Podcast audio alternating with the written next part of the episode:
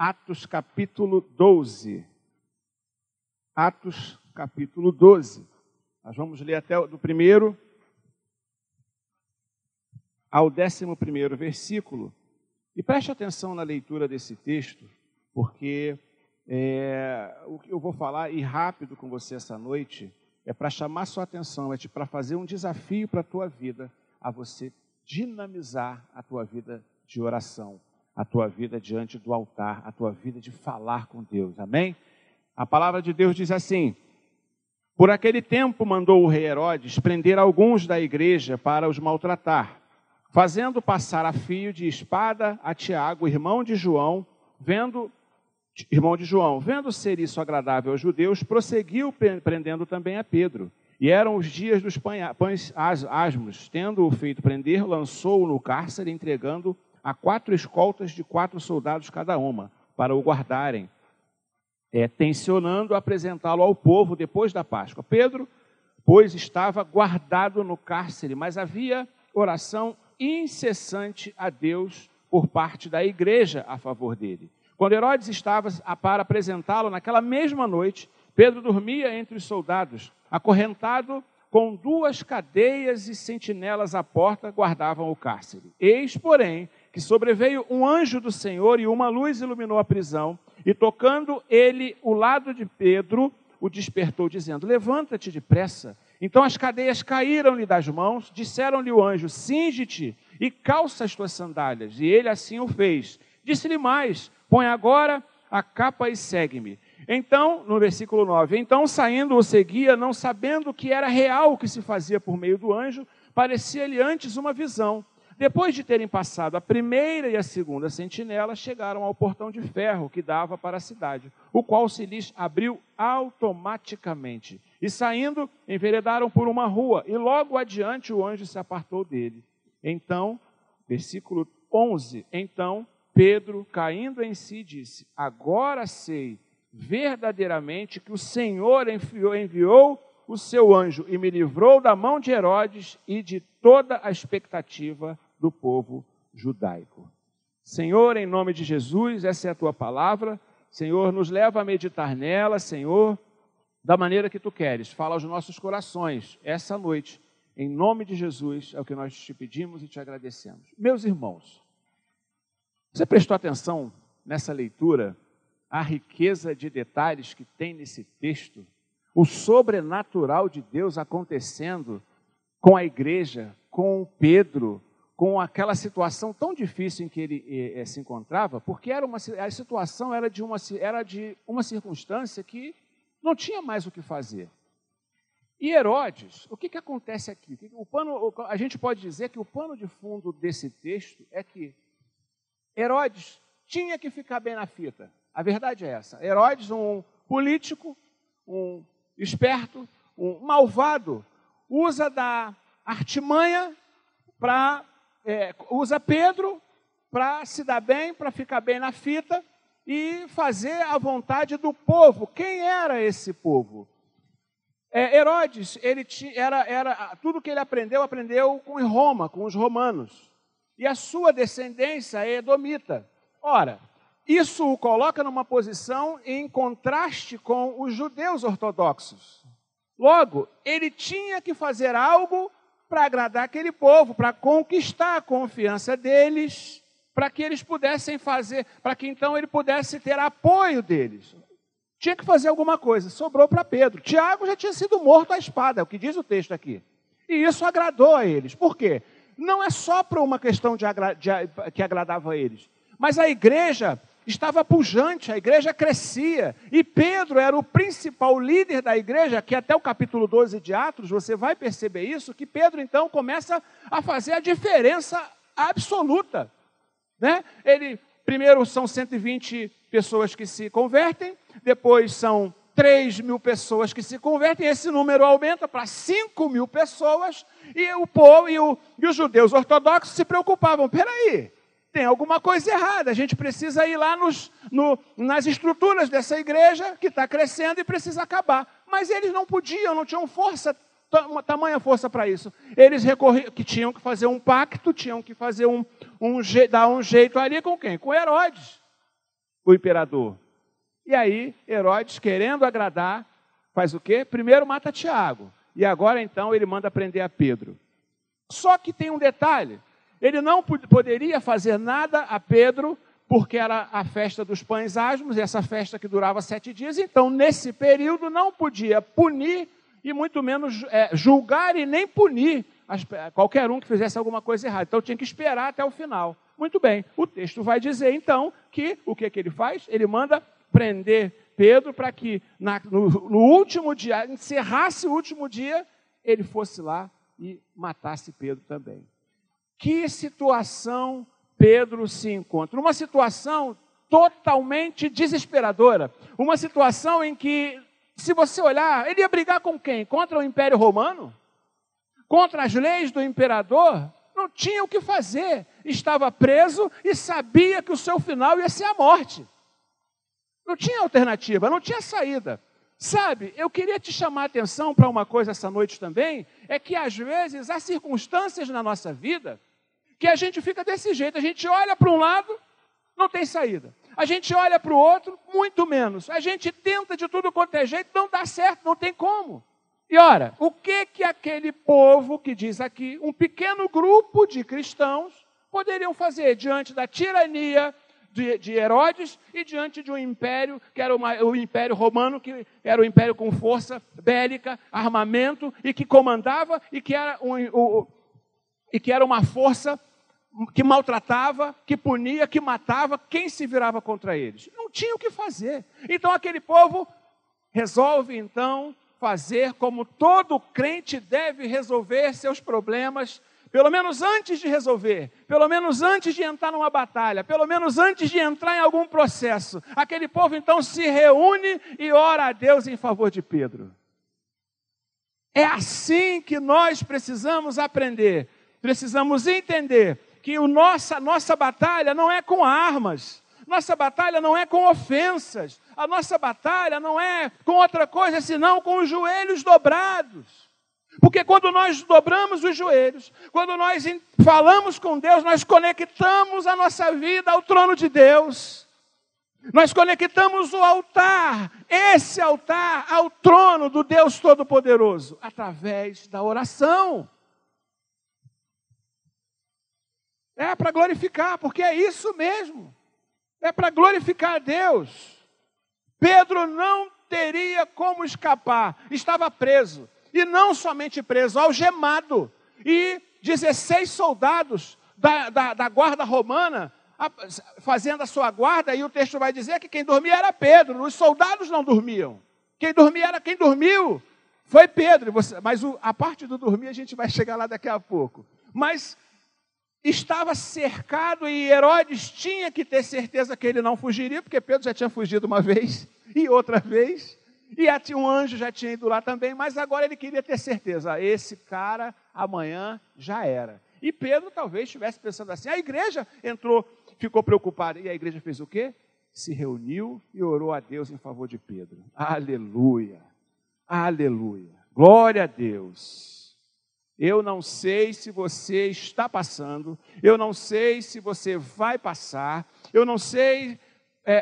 em que situação você se encontra, mas talvez você se encontre numa situação em que as saídas já foram fechadas, as alternativas já foram fechadas, você não tem mais para onde olhar.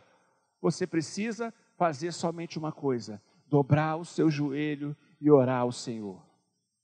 Só tem uma saída, só tem um jeito. E aquele povo sabia, e nós precisamos entender que diante das dificuldades, diante dos problemas que se levantam diante de nós, precisamos buscar o soberano, o Deus de toda autoridade, o Senhor de todo o universo. Aquele povo não foi tentar ali fazer um abaixo-assinado para soltar Pedro. Aquele povo não foi tentar ali fazer algum motim na rua para soltar Pedro, não. Aquele povo se colocou em oração. E o texto diz que lá no grego se chama Ectenos. Ectenos quer dizer oração fervorosa. Eles não oraram de qualquer jeito, foi uma oração constante. O texto vai dizer uma oração incessante, 7 dias, enquanto Pedro sofria preso, eles sofriam no joelho, orando por um milagre, para que Deus pudesse libertar aquele homem.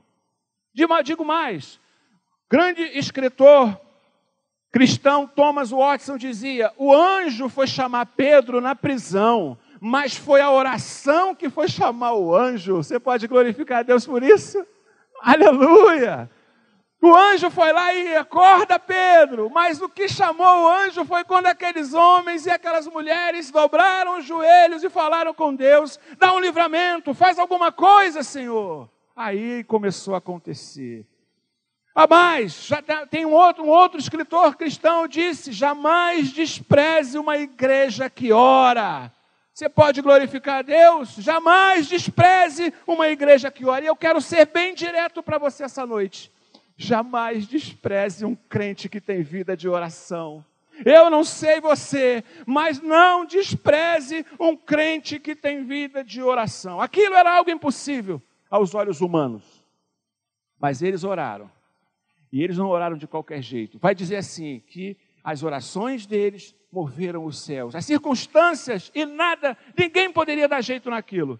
Mas o texto vai dizer, e eu volto para o texto, dizendo ainda, que diz assim, Pedro, pois, estava guardado no cárcere, mas, e esse mais é que faz toda a diferença, mas havia oração incessantemente a Deus a favor de Pedro. A igreja se mobilizou em oração, o povo se mobilizou em oração para que Deus viesse intervir naquela situação e mudasse aquele quadro. O que é que você precisa, meu irmão, essa noite? Que Deus intervenha, que Deus entre com providência e mude o quadro, mude a situação. Eu não sei, você sabe, Deus está falando contigo essa noite, algo precisa ser mudado e não é de qualquer jeito. Deus quer falar contigo, Deus quer momento a sós com você. Como? Ore a Deus, gaste tempo na presença de Deus, só você e Ele, Deus ministrando sobre a tua vida. E quando você for falar com Deus, não é só você que fala, fique em silêncio porque Deus vai falar contigo também. Aleluia!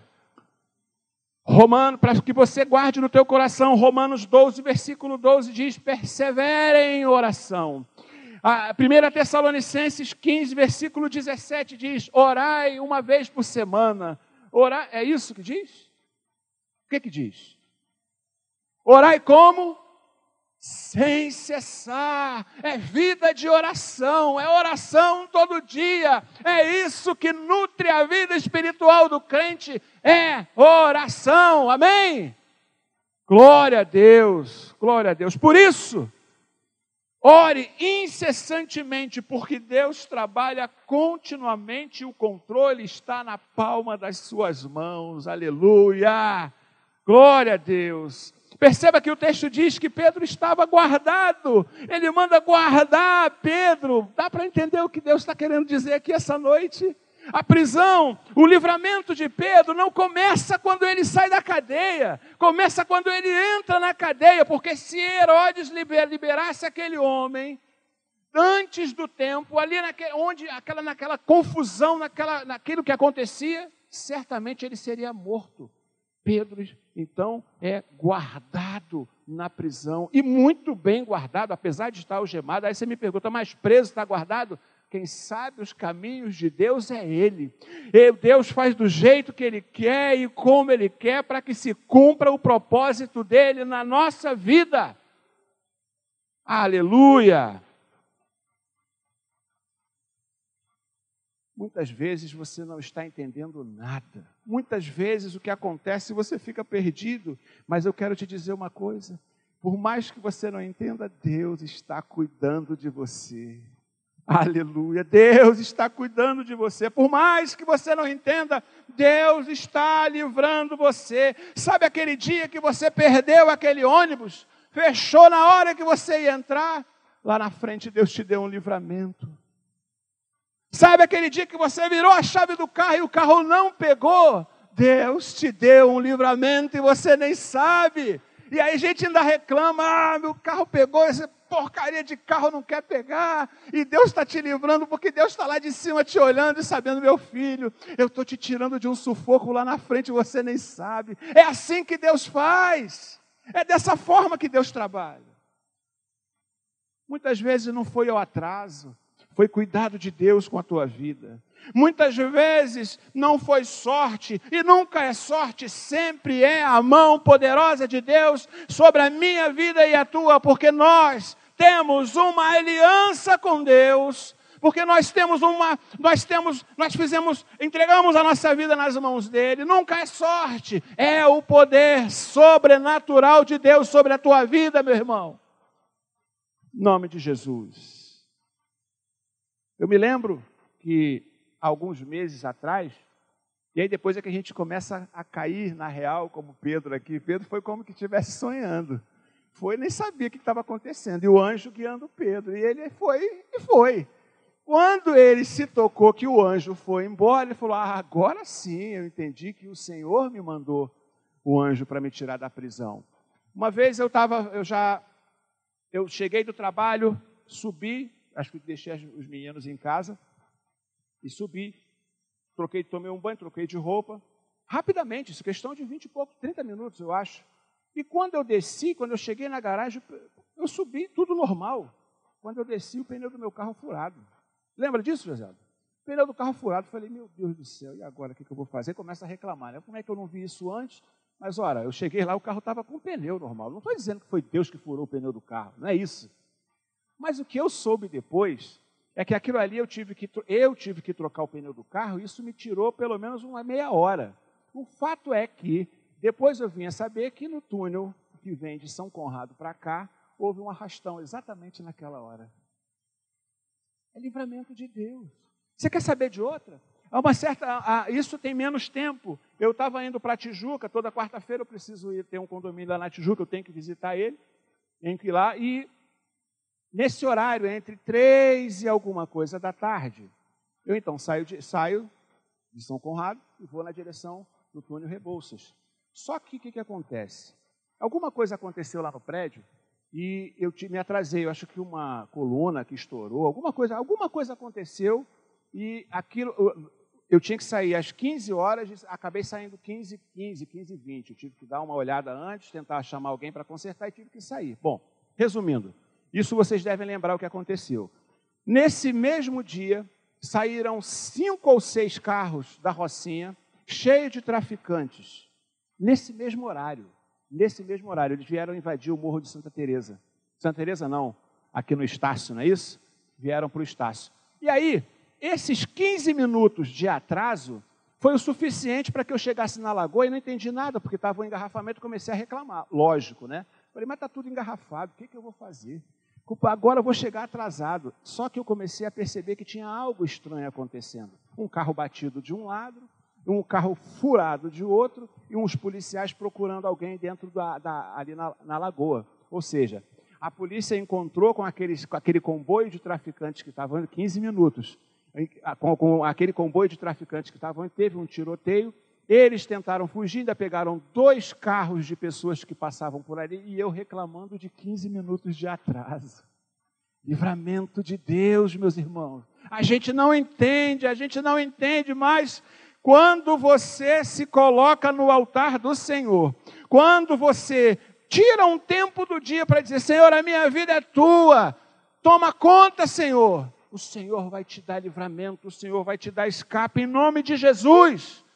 Salmo 121 nós lemos, mas eu faço questão de ler de novo. Não deixará vacilar o teu pé, aquele que te guarda não tosquenejará. Eis que não tosquenejará, nem dormirá o guarda de Israel. Wanderson cantou no começo, o Senhor é quem te guarda, o Senhor é a tua sombra à tua direita. O Senhor não te molestará de dia, nem a lua de noite. O Senhor te guardará de todo o mal, guardará a tua alma. O Senhor guardará a tua entrada e a tua saída desde agora e para todo sempre. Esse é o Deus que está com as mãos estendidas sobre cada um de nós. Nós que temos uma aliança, nós que aceitamos a esse Jesus Cristo maravilhoso. Esse é o Deus que nos guarda de dia, nos guarda de noite, em nome de Jesus.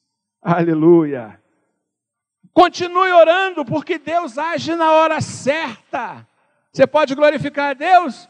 Continue constante na tua oração, porque Deus age na hora certa. Pedro estava preso há 7 dias, e durante esses 7 dias a igreja estava na praia. Era isso? A igreja tirou uns diazinhos para descansar. Foi isso? A igreja estava orando. Essa é a posição do crente, é orando pela sua igreja, é orando pela sua liderança, é orando pelos seus líderes, é orando pelos seus irmãos, é orando pelas circunstâncias. Essa é a posição da igreja. E a gente entende que Deus poderia ter evitado que ele fosse preso, não poderia? Poderia. Poderia mandar um anjo no primeiro dia, para que Pedro não ficasse 7 dias preso. Poderia. Mas olha, às vezes o livramento de Deus só vem na última hora. Eu não sei se você já pôde acontecer alguma coisa desse tipo contigo. Mas às vezes o livramento de Deus só vem na última hora, quando ninguém mais espera que algo aconteça. É nessa hora que Deus estende o seu braço forte e as prisões são soltas. Os cativos e oprimidos são libertos. É nessa hora em que nós não esperamos que o milagre aconteça em nome de Jesus. É nessa hora que ele estende o braço. Semana passada nós passamos, a gente viu aqui a Marilene Segadante, que ela é a que sempre dá aula pela internet no Zoom.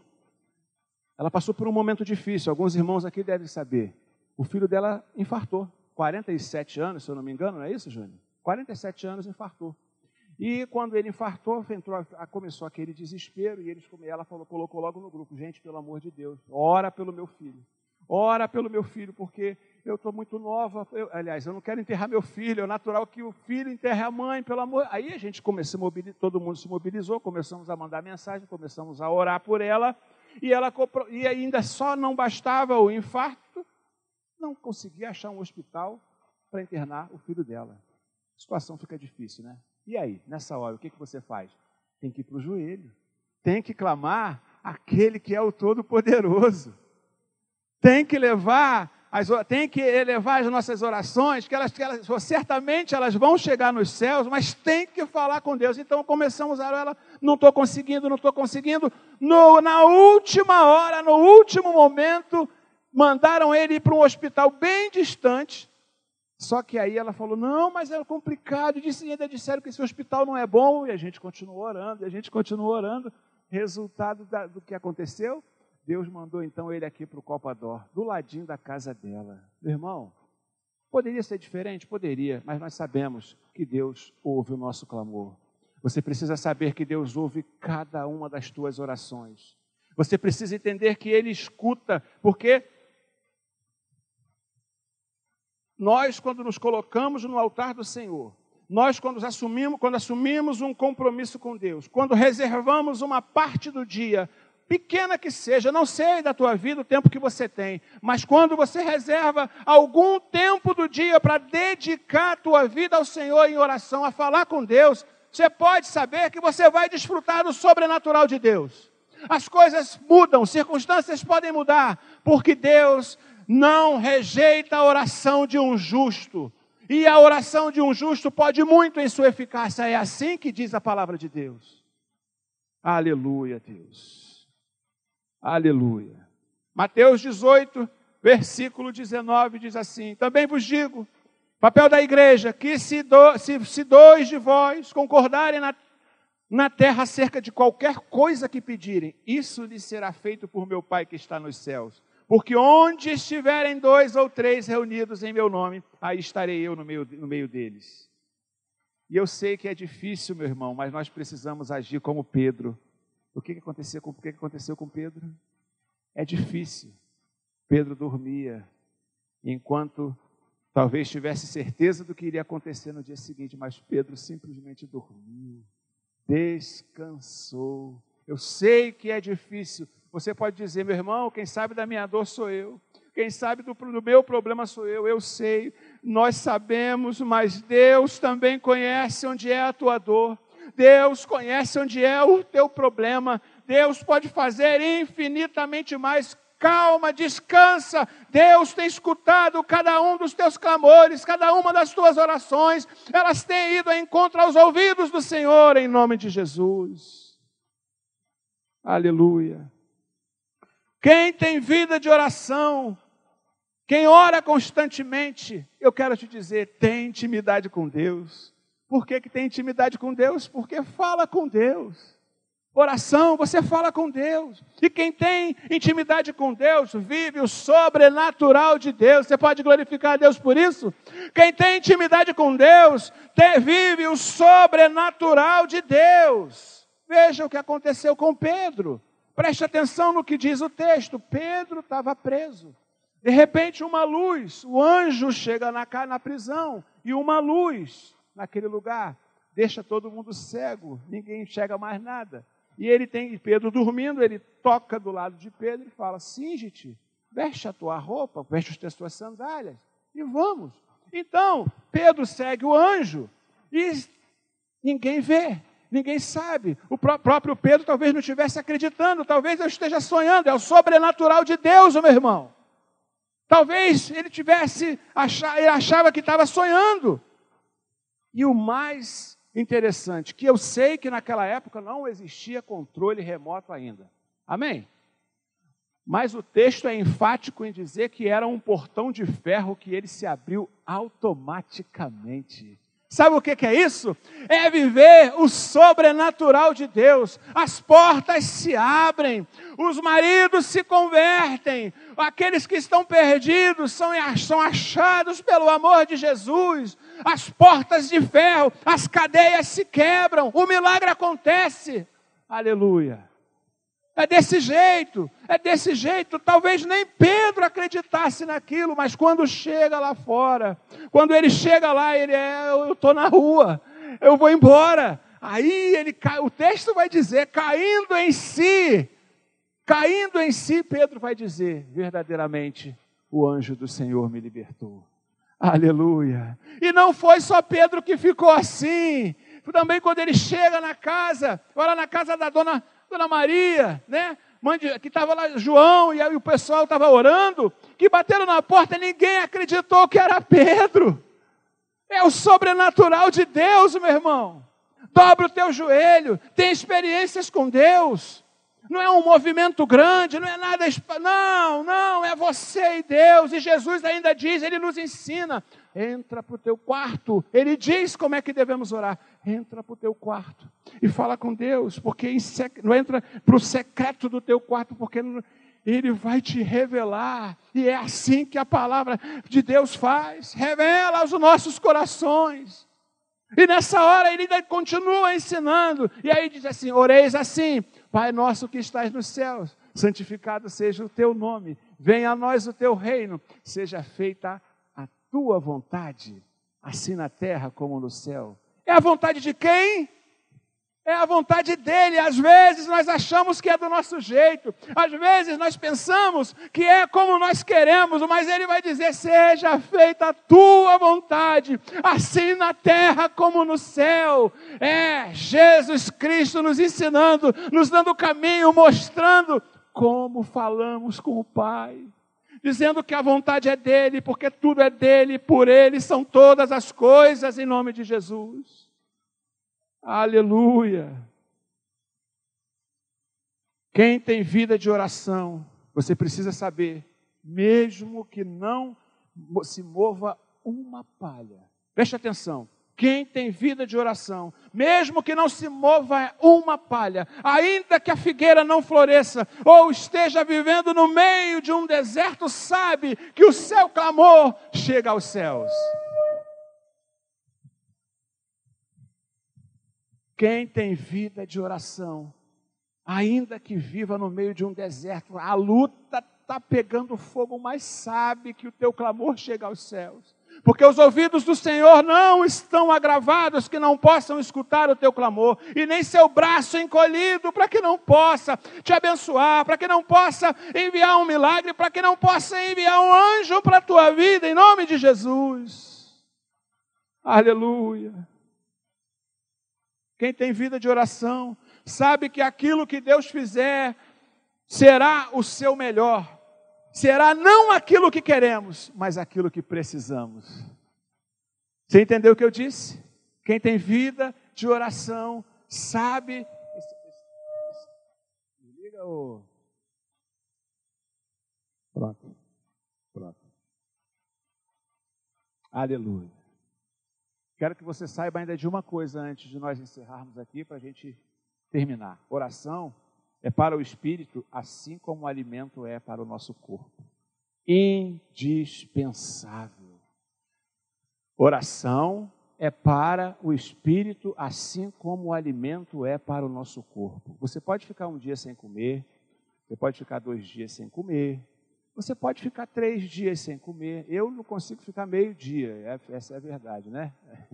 Aquelas crianças ali atrás, eles já chegam da escola pedindo o lanche antes da janta, não fica nenhuma meia hora sem comer. O nosso corpo precisa, necessita, para se manter de pé, para se manter firme, para ter saúde, para ter energia. Pois a nossa vida espiritual necessita de oração para andarmos saudáveis na presença de Deus. É isso que nos deixa de pé. É isso que nos torna fortes. É isso que vai fazer com que, quando o inimigo se levantar, quando as tentações vierem, nós vamos resistir dessa forma. É através da oração, é através de vida com Deus, é vida no altar, é falar com Deus. Não tem outro jeito. Crente que não fala com Deus, vai falar com quem? Me desculpa a pergunta, mas crente que não ora, faz o quê? O silêncio responde, né? Mas é verdade, meus irmãos. E eu aprendi isso. Todo dia. Eu tenho um horário e que eu, lá no meu trabalho, é o local mais adequado. Foi Deus que quis assim. Deus que quis dessa forma. Lá no meu trabalho tem um horário, eu não tomo café antes de orar. E orar bastante, porque Deus quer assim. E o que eu vou fazer? Deus fez assim. O que eu vou fazer? Como é que Deus tem falado com você? Você tem orado a Deus? Quanto tempo você tem dedicado ao Senhor em oração durante o dia? Às vezes a gente arruma tempo para tanta coisa, né? Para ver seriado, para ver desenho, para ver filme, para ver futebol, para ver reportagem, para ver um monte de coisa. Dedica parte do seu tempo durante um dia, durante esse dia de 24 horas, para falar com Deus. E aí você vai começar a descobrir o que é viver sobre o natural de Deus. Aí você vai descobrir o que é ter experiências com Deus. Você pode glorificar a Deus por isso? Precisamos ter tempo de oração. E eu vou lhe dizer uma coisa. Essa igreja tem se levantado em oração, sim. Aqui tem pessoas que oram, sim. Na terça-feira, enquanto eu e José Mário pintávamos as salas lá embaixo, o povo estava celeste, estava mais uns 2 irmãos aqui orando. Ao sábado se reúne para orar. Você nem sabe os livramentos que Deus tem te dado, porque há um povo que se move em oração a nosso respeito. Há um povo que se dirige a Deus, por mim e por você, em nome de Jesus. Eu quero glorificar a Deus pela vida desses irmãos que dobram os joelhos e clamam a Deus pela vida da igreja Maranata de Copacabana. Em nome de Jesus.